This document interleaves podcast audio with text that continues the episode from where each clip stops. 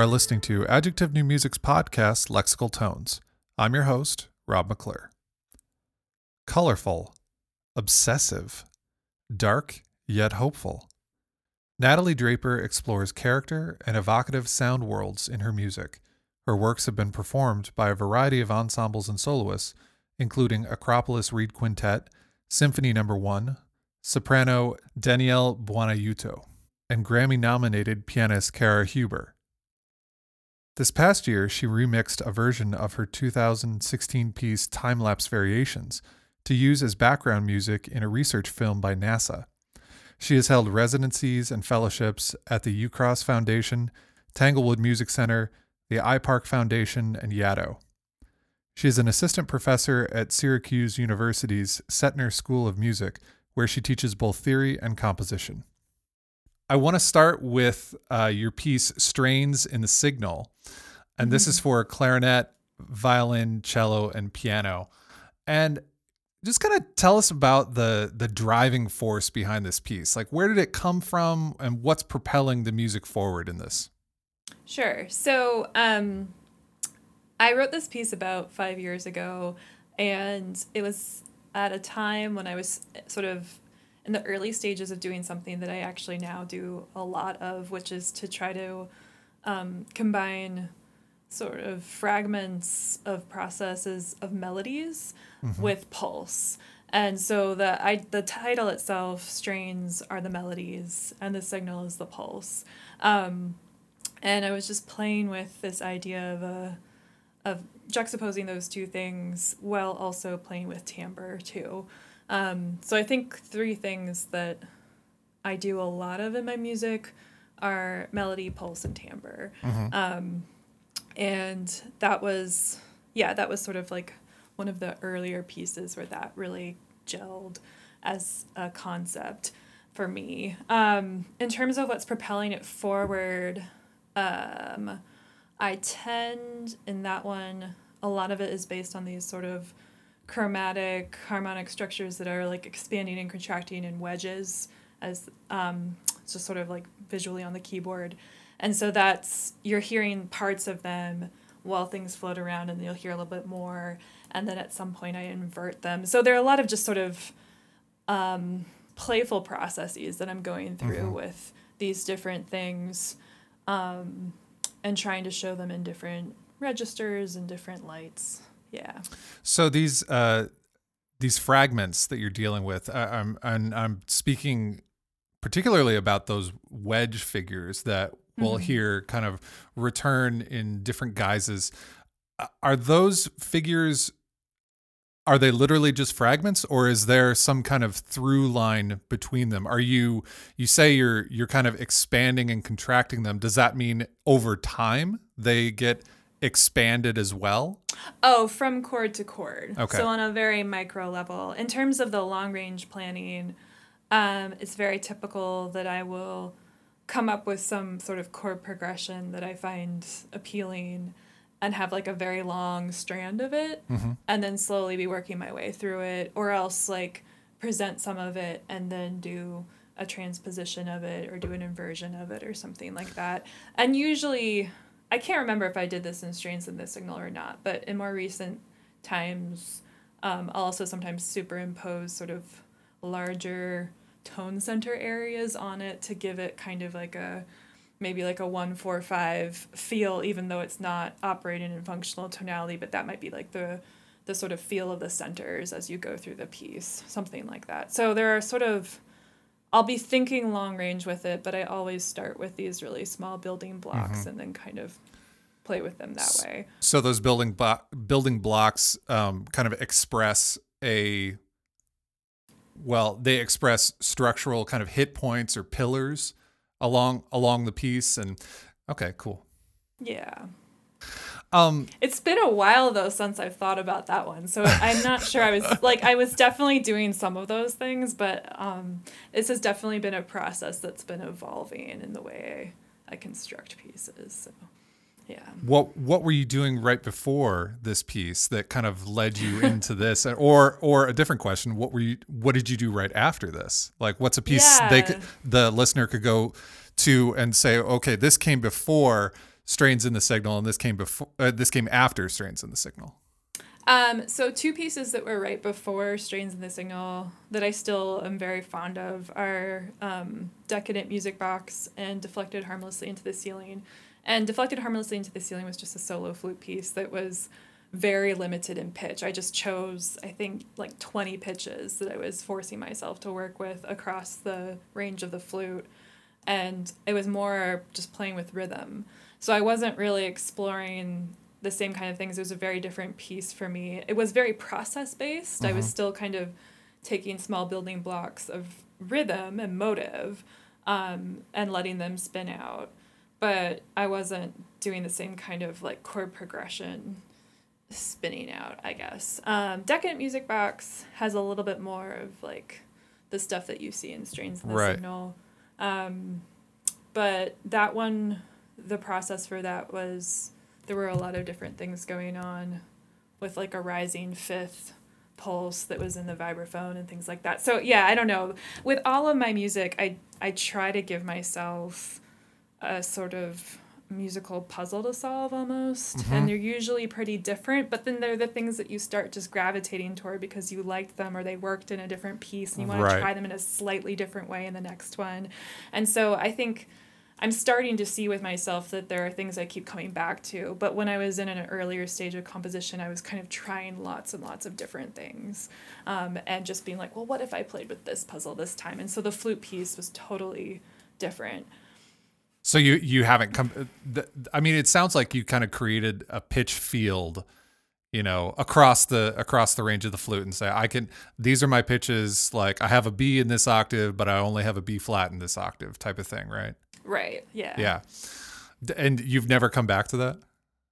I haven't, not since that piece. I think Ah. I will, because I feel I, that was very fruitful, and it was it was good in getting me to enforcing me to think more rhythmically than I usually Sure. do. Um, Yeah. So I could see that actually coming back in the near future, but I wouldn't be surprised if it comes back in like a way that's also informed by all the other stuff I've been doing Sure. recently.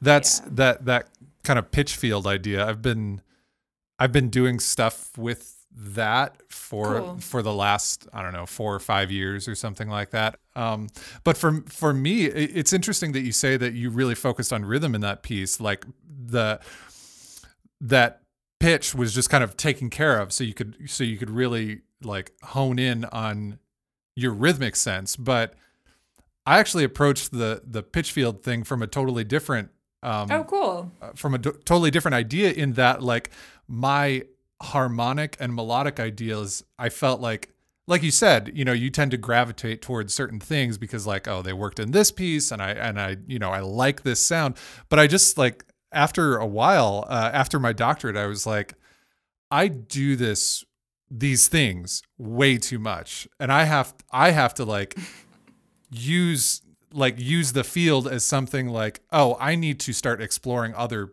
harmonic or melodic ideas so that's how i was i was using the field in that like now of course like it's still built around the things i like but anyway Yeah, I mean, I it's that sounds. Yeah, I totally understand. Yeah. that.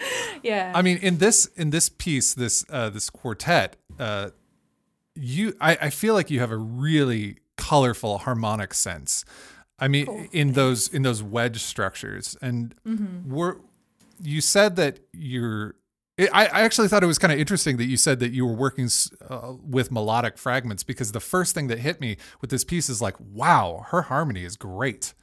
oh, good. You know, so Well, I think the melody tends to be very closely linked to the harmony. Right. Like I think I guess in some ways I should probably talk more about pitch than separating them because so much of the fragment usually comes from the top of a chorale structure that I'm working on. And that's a very common thing to happen in my music too, to like um, have a melody that then I'll harmonize, or to, vice versa, like have a chord progression that then like I'm like, ooh, I like that top line, and now how can I expand it? Um, and do do those harmonies come from some kind of system or those just kind of are you are you just working kind of organically with those? Um, I always start at the piano, so a lot of it comes from just finding either um, like chord or interval relationships at the piano that I find interesting, and then sort of seeing how they can you know, expand in or expand out and sort of grow, um, or how they can be flipped and put in different places.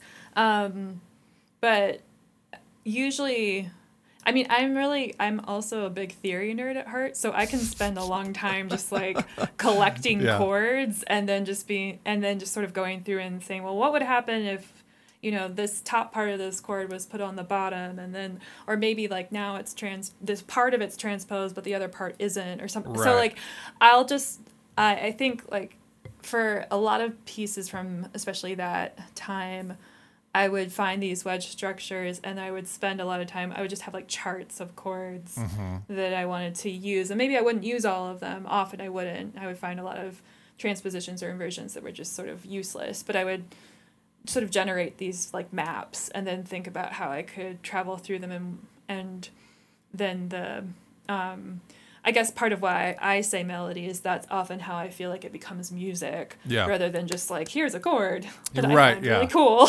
yeah, yeah you kind of by by kind of laying out here are my materials and you're you can like visually see on on the page oh well if if i did this chord to this chord to this chord i could get that melody coming out of this voice then Right. this voice then that voice yeah, yeah yeah that's that that's a really interesting process i've i've done kind of stuff like that too and i i find it is really helpful because one of i feel like one of my problems when i sit at the piano it's just like well my hand likes to like Yeah. naturally go to this position.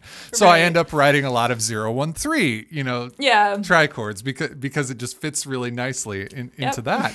And uh and it, again it was it was getting kind of like forcing forcing yourself outside of like oh what does my hand like to do in, in just working in a different way to where you like put it on the page and have this like library of material so that's really interesting right.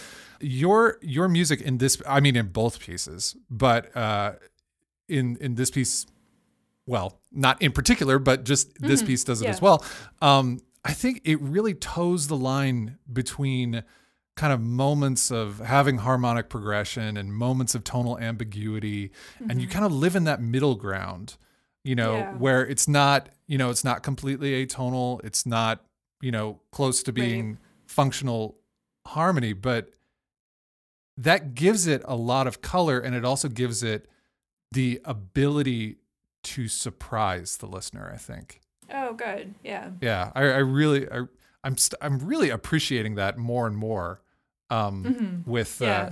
w- you know with the music i'm kind of drawn to is that kind of ambiguity and i remember when i was younger i was like so hardlined that i kind of wasn't able to let that stuff in but Were you hardlined in an in which sense? In a tonal sense or an atonal? in an atonal sense Okay. Yeah. yeah yes Yeah. It's funny because I think like you know I have people say to me sometimes that they're like, "Oh, your music's so tonal," which I find funny because in a way I feel that it's that's not how I'm thinking about it. right um, at all, actually. Um, I mean, there's certain ways in which I can do that in a very large formal way. Like I was talking about creating these sort of like tone center things that will give it a sense of closure at the end. But um, yeah, I don't really think about it that way. And um, I also really like a lot of atonal music yeah which always seems to surprise people. But I, yeah, I think it's really cool. I, I guess I like stuff that's ambiguous in general, but I also think that um, one thing that at least I have not found a solution for how to effectively create harmonic motion uh, without some sense of tone centeredness. Like for just for me personally, I just I I tr- tried in a variety of ways, and I always feel like I need just a little bit of that yeah to absolutely. so that I can make something have some forward motion. And if I can somehow steal that bit but also have a little bit of ambiguity that I like about atonality like that will be that would be cool. yeah absolutely. I love i love the coda of this piece. No one writes a coda anymore you Codas know are great. they are great. It, it's just kind of the last breaths of the breaths of this material and i i, I thought i thought it was a really nice touch. So uh who are we going to hear on this recording Sure. Uh, so you'll hear Sam Rothstein on clarinets, Samantha Bennett on violin, Jesse Christensen on cello, and Andrew Shu on piano. cool i i went to school with jesse Oh, really? Yeah, Okay. yeah. I just and I just saw him recently. Um, he was at uh, the Bowling Green New Music Festival. He's Oh, he's a great guy. yeah. Cool. so let's listen to it now. This is Strains in the Signal.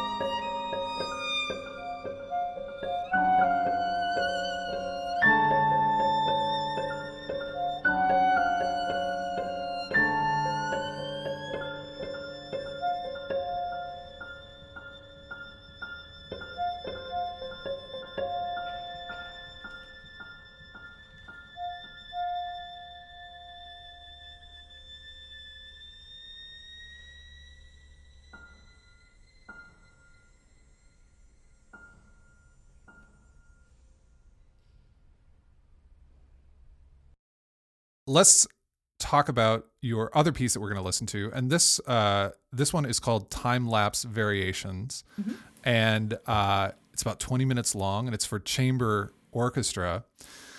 What inspired this piece? Was it the specific? Uh, you know, was it just like ti the the visual technique of time lapse, or or was uh was there a specific source that you you know you saw like time lapse photography in and it and it inspired this?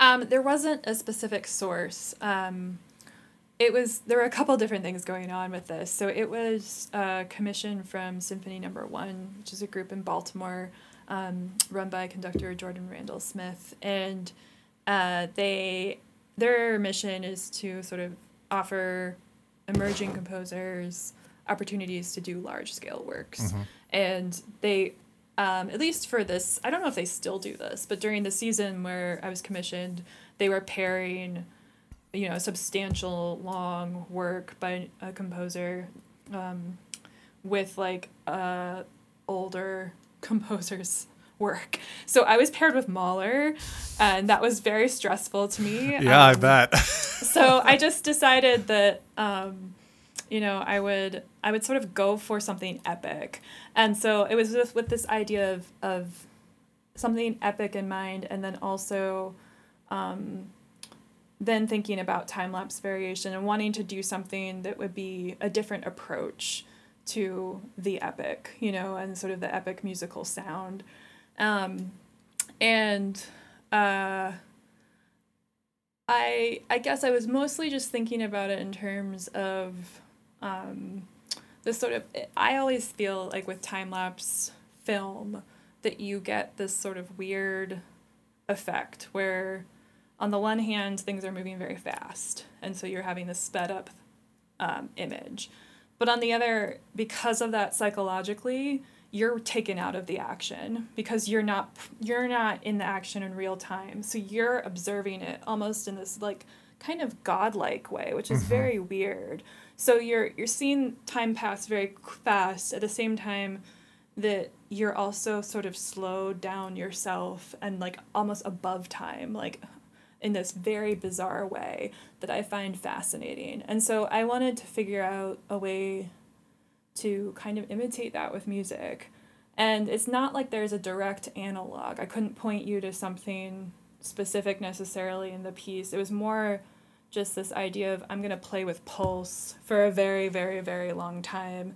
Because I think there's some analog to that in minimalism. You know, there's Sure, this yeah. sort of you have these tiny processes and they're and they're sped up. Um, they're repeated over and over again with slight changes just like you would have slight changes in the moments in a day or something with the light maybe um, but then it would be happening over a long passage of time so time lapse variations um, i think there are a lot of different things going into it there's that all those ideas and then also um, thinking about light and color too and i played a lot with timbre in it i got really into um, thinking about just interesting timbral combinations. Like I was really excited to do. Uh, you'll hear a bass drum uh, paired with a flute that's doing a pitch bend, and I was like, I was very excited about that. Just this idea of this very sort of low, epic, earthy boom with this like sound happening over it. Um, so yeah, I, I there were things like that that I just sort of used again used pulse used a long process i did a lot of wedge stuff in this one too um, and there are sections the different sections of it often have something different going on with the wedges like maybe they've been inverted or whatever um, and then and then it the variations part you know each the sections come back um, i think each one comes back at least once and then a couple of them come back twice and so So it, so Um, it is an actual set of variations. Yeah, Okay. because the every time something comes back that you've heard before, it's slightly different, and um, sometimes that's more subtle than others, but uh, it's usually some sort of different thing in the orchestration or um, yeah. Uh, I'm trying to think what other things I changed, but yeah, it was so it was. Um, there's a lot of different things Mm-hmm. going into it. Yeah. It seems like there's a kind of striation in this piece. Where you have several different simultaneous strains that are overlapping continuously. Is that is that true or is that something I made up through listening to it? I don't think that's something you made up. Um, because I think something that often happens. Well, uh, there was one point in the drafting process when I had basically done the whole plan of it in terms of the like harmonic processes, but it just felt like a giant accompaniment. Like that's sort of what I felt like I'd written, and and I was talking to my composition teacher at the time, and he was like, "I think you you need a melody. Like you need something in there that's gonna sort of link these things." So um, that was something that came in, and they're often you know they're different layers of it like the melody itself became a process Mm-hmm. that then spins out in different ways and then in the this the middle of the piece you get actually this big sort of apotheosis moment with the melody where it actually seems almost like neo-romantic or something and then Mm-hmm. goes back to being pulsed again um, and uh, so that's its own thing going through its own story i guess um, in the piece and then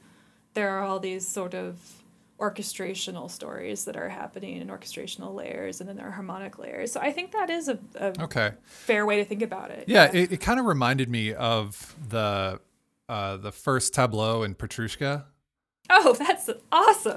That makes me so happy. Just, I I mean, you know, not like musically it reminded me Yeah. of that, but in, in how you were treating your materials, it reminded me of that. Because there's like, you know, that that movement is supposed to like kind of take you around the crowd scene and Right. your and the music gives you where your attention should be but then it can like your attention shifts and it says the music has been has kept going even though you haven't heard it it's kept going Yeah. so you pick it up and that's kind of how i felt like i could pick up different strains in your piece like m- when you had moments where the where the texture kind of cleared like all of a sudden the the underlying uh, i think it's viola um kind Yeah. of kind of repetitive stuff like comes comes to the fore again. And then you hear it it's like oh well, wait those weren't the pitches that it was doing before. It has like Right. transformed. So Yeah. so that yeah that was that was a really interesting thing. Natalie this is this piece is really beautiful. Oh thank like you. when i was listening Yeah. to it earlier today i actually said that out loud like like damn this is good. And i was like oh I was with no one, you know.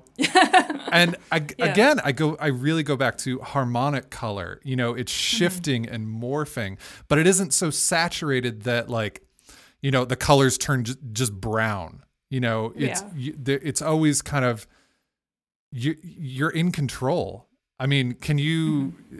It, it seems like maybe you followed a similar kind of process to harmony as you did with the last one. Is that true? Yeah, that was part of why I sent you those too, because I think like they're they're linked in an interesting way in that sense, but they're also they're also quite different. and Yeah. so it's sort of like a they're similar processes for me that um, where the end result was was something sort of in a different world. But um, I I mean this time lapse variations took a lot of drafting. Like it was a long process of and there were many times when I was sort of bashing my head against the wall and thinking Yeah. like is and I also have a lot of I'm still sort of trying to think about duration with that piece and then also with future pieces I'm working on because it's um uh I think once you hit a certain level of uh, length with any kind of minimalist structure you can start to really balloon and it's harder to find like the ideal length i think so um so i'm glad you liked it because I, I still i still wonder about the length I mean that that's Um, actually something I was going to ask you about. Are you Yeah. are you a writer of long pieces or is this like what this usually. is this was this was a big step yeah and i actually i want to do more like this because it felt like it really opened up a lot of interesting doors um, but we don't have that many opportunities you know to write long pieces and it's very frustrating because that's a different muscle you know like It it's really like is. any kind of workout and the amount of I think part of what was hard about the drafting for this piece was figuring out the large scale um, proportions and figuring out uh, how to make things also work harmonically. Mm-hmm. Um, I mean, there were big sections of that piece that I ended up um, completely transposing to be in a different thing to in order to make like the whole thing go. There was a lot of sort of tinkering. Yeah. Um, and uh, you know, if you're writing a five minute piece, which is what so many of the commissions seem to be these days, like five minutes or seven to ten minutes, Right. um, you don't actually have to worry too much. I mean, you can get away with not like get away with, but you can you can do a five minute piece that has basically zero harmonic progression at all, and it's just sort of a soundscape, and that'll be quite lovely. But like if you want to do a soundscape, which kind of is what time lapse variations is in its own way, for 20 minutes, you have to think a lot more about sort of how you're playing with people's expectations of time and and all these things. So yeah, I found it I found it very challenging, and I would love to do more of that kind of length um, in the future. You're right. I mean, there there just aren't those uh, opportunities to write that. Well, I guess if you are of a certain age or of a certain you know stature in the in the new music community, those opportunities might sh- you know Yeah. pop up. But it seems like for younger composers, you know the the the two things that younger composers don't get to do.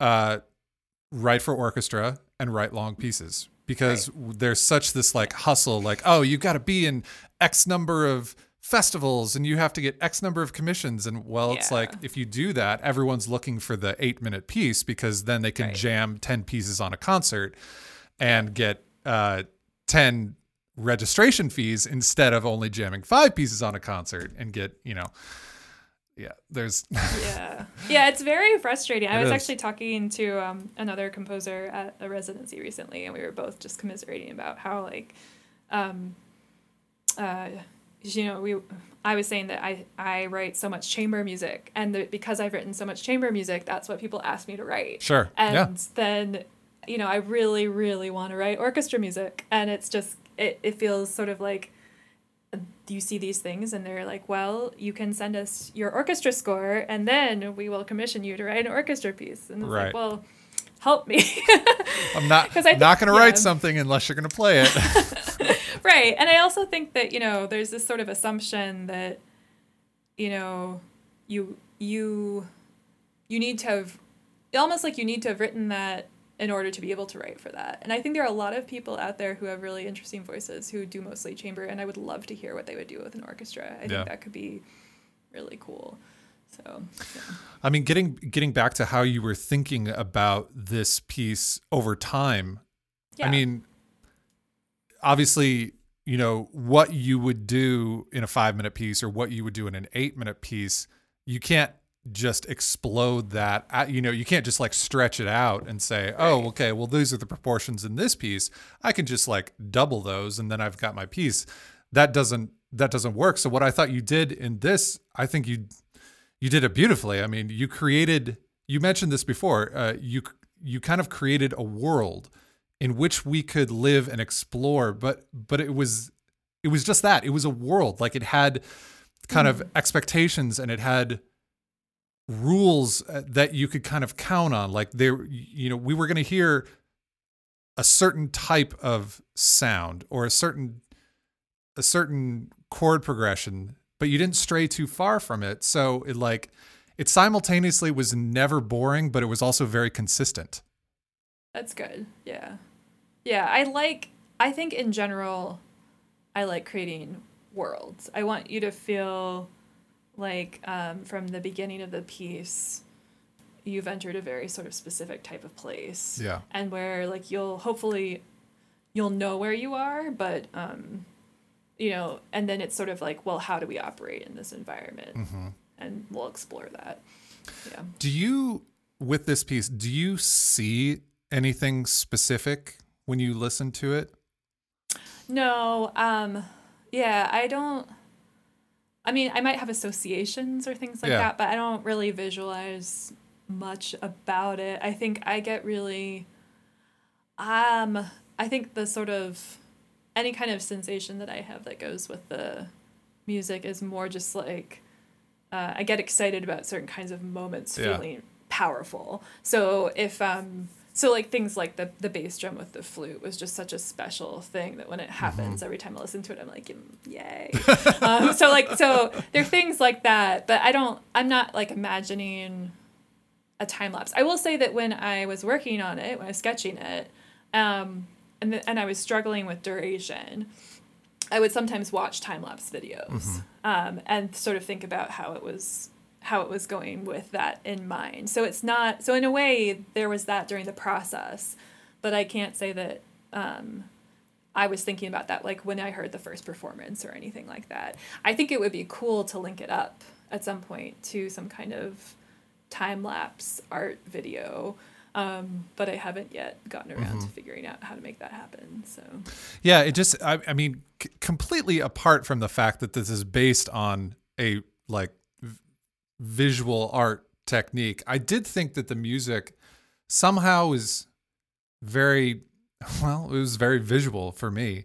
Um I mean maybe Yeah. that's just me projecting onto the piece, but No, that's fine. I mean, like I was uh, in in many ways that was sort of um, that was behind a lot of the original thinking of it, Mhm. and that was the process of it. So I shouldn't say that it's not. I just don't. It's just not how I.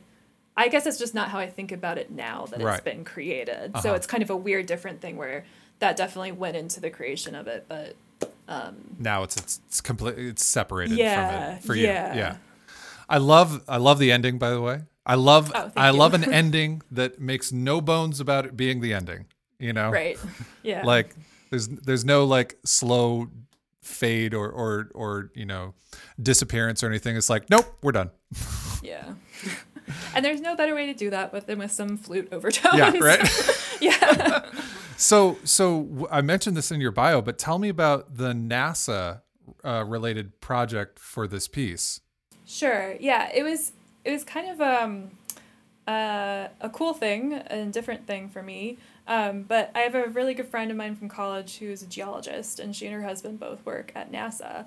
And her husband Joe um, had been doing some uh, research out in Greenland, and had discovered a crater that was buried beneath the ice, and knew that he was going to be preparing a video that was going to be reaching a lot of sort of mainstream audiences. So that they needed um, to be explaining the science in a very sort of matter of fact way, and then also having some um, artistic qualities to it, like some background music and things that would make Right. it sort of interesting and accessible. Um, and typically, when they do that, they use stock music, but Right, yeah. um, yeah, and but Joe, uh, he had heard some of my, my music before and thought that it might work well as background music for some of these films, and so he asked me if I would be willing to put, throw something together, and it was a short deadline, so I didn't want to write a completely new piece. I wanted to find something that I could do fairly quickly, but that would be new and, and different.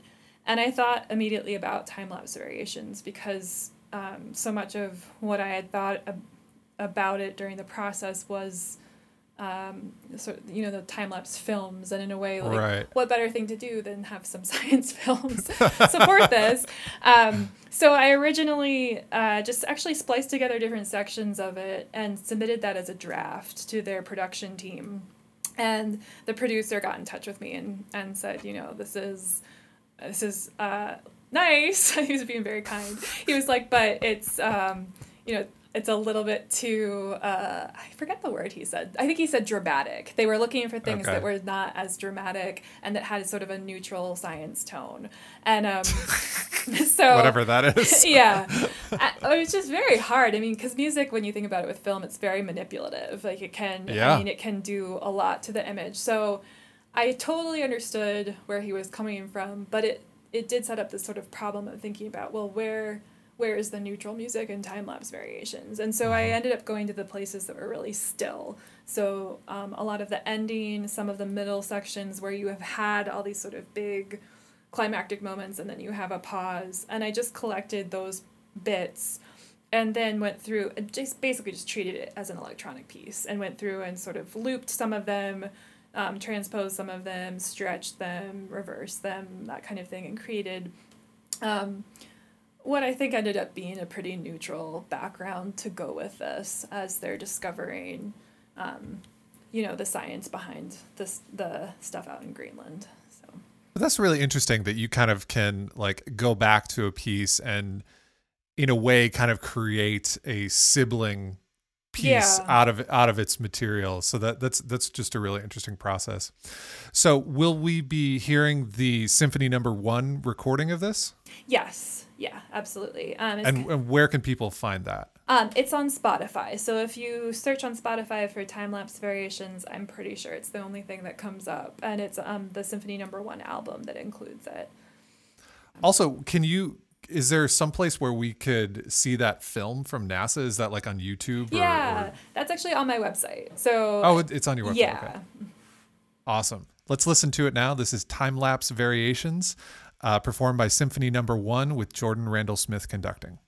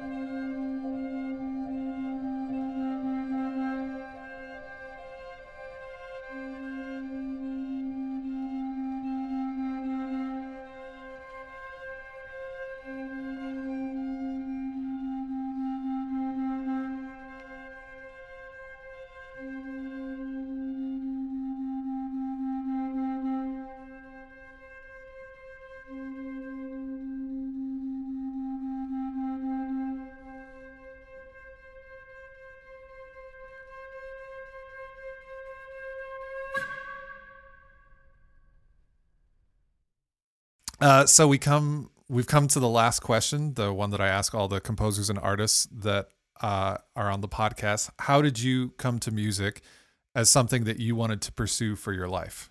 Sure. So um, I've always been involved in music. I took piano lessons starting around six. I was in choirs, um, and uh, even as you know, as I was learning how to play piano, I was also just sort of creating my own pieces, um, creating my own little songs and things like that. And I didn't really consider it composition, but um, it was clear to my piano teachers that that you know this was something that was preoccupying a big part of my practicing time.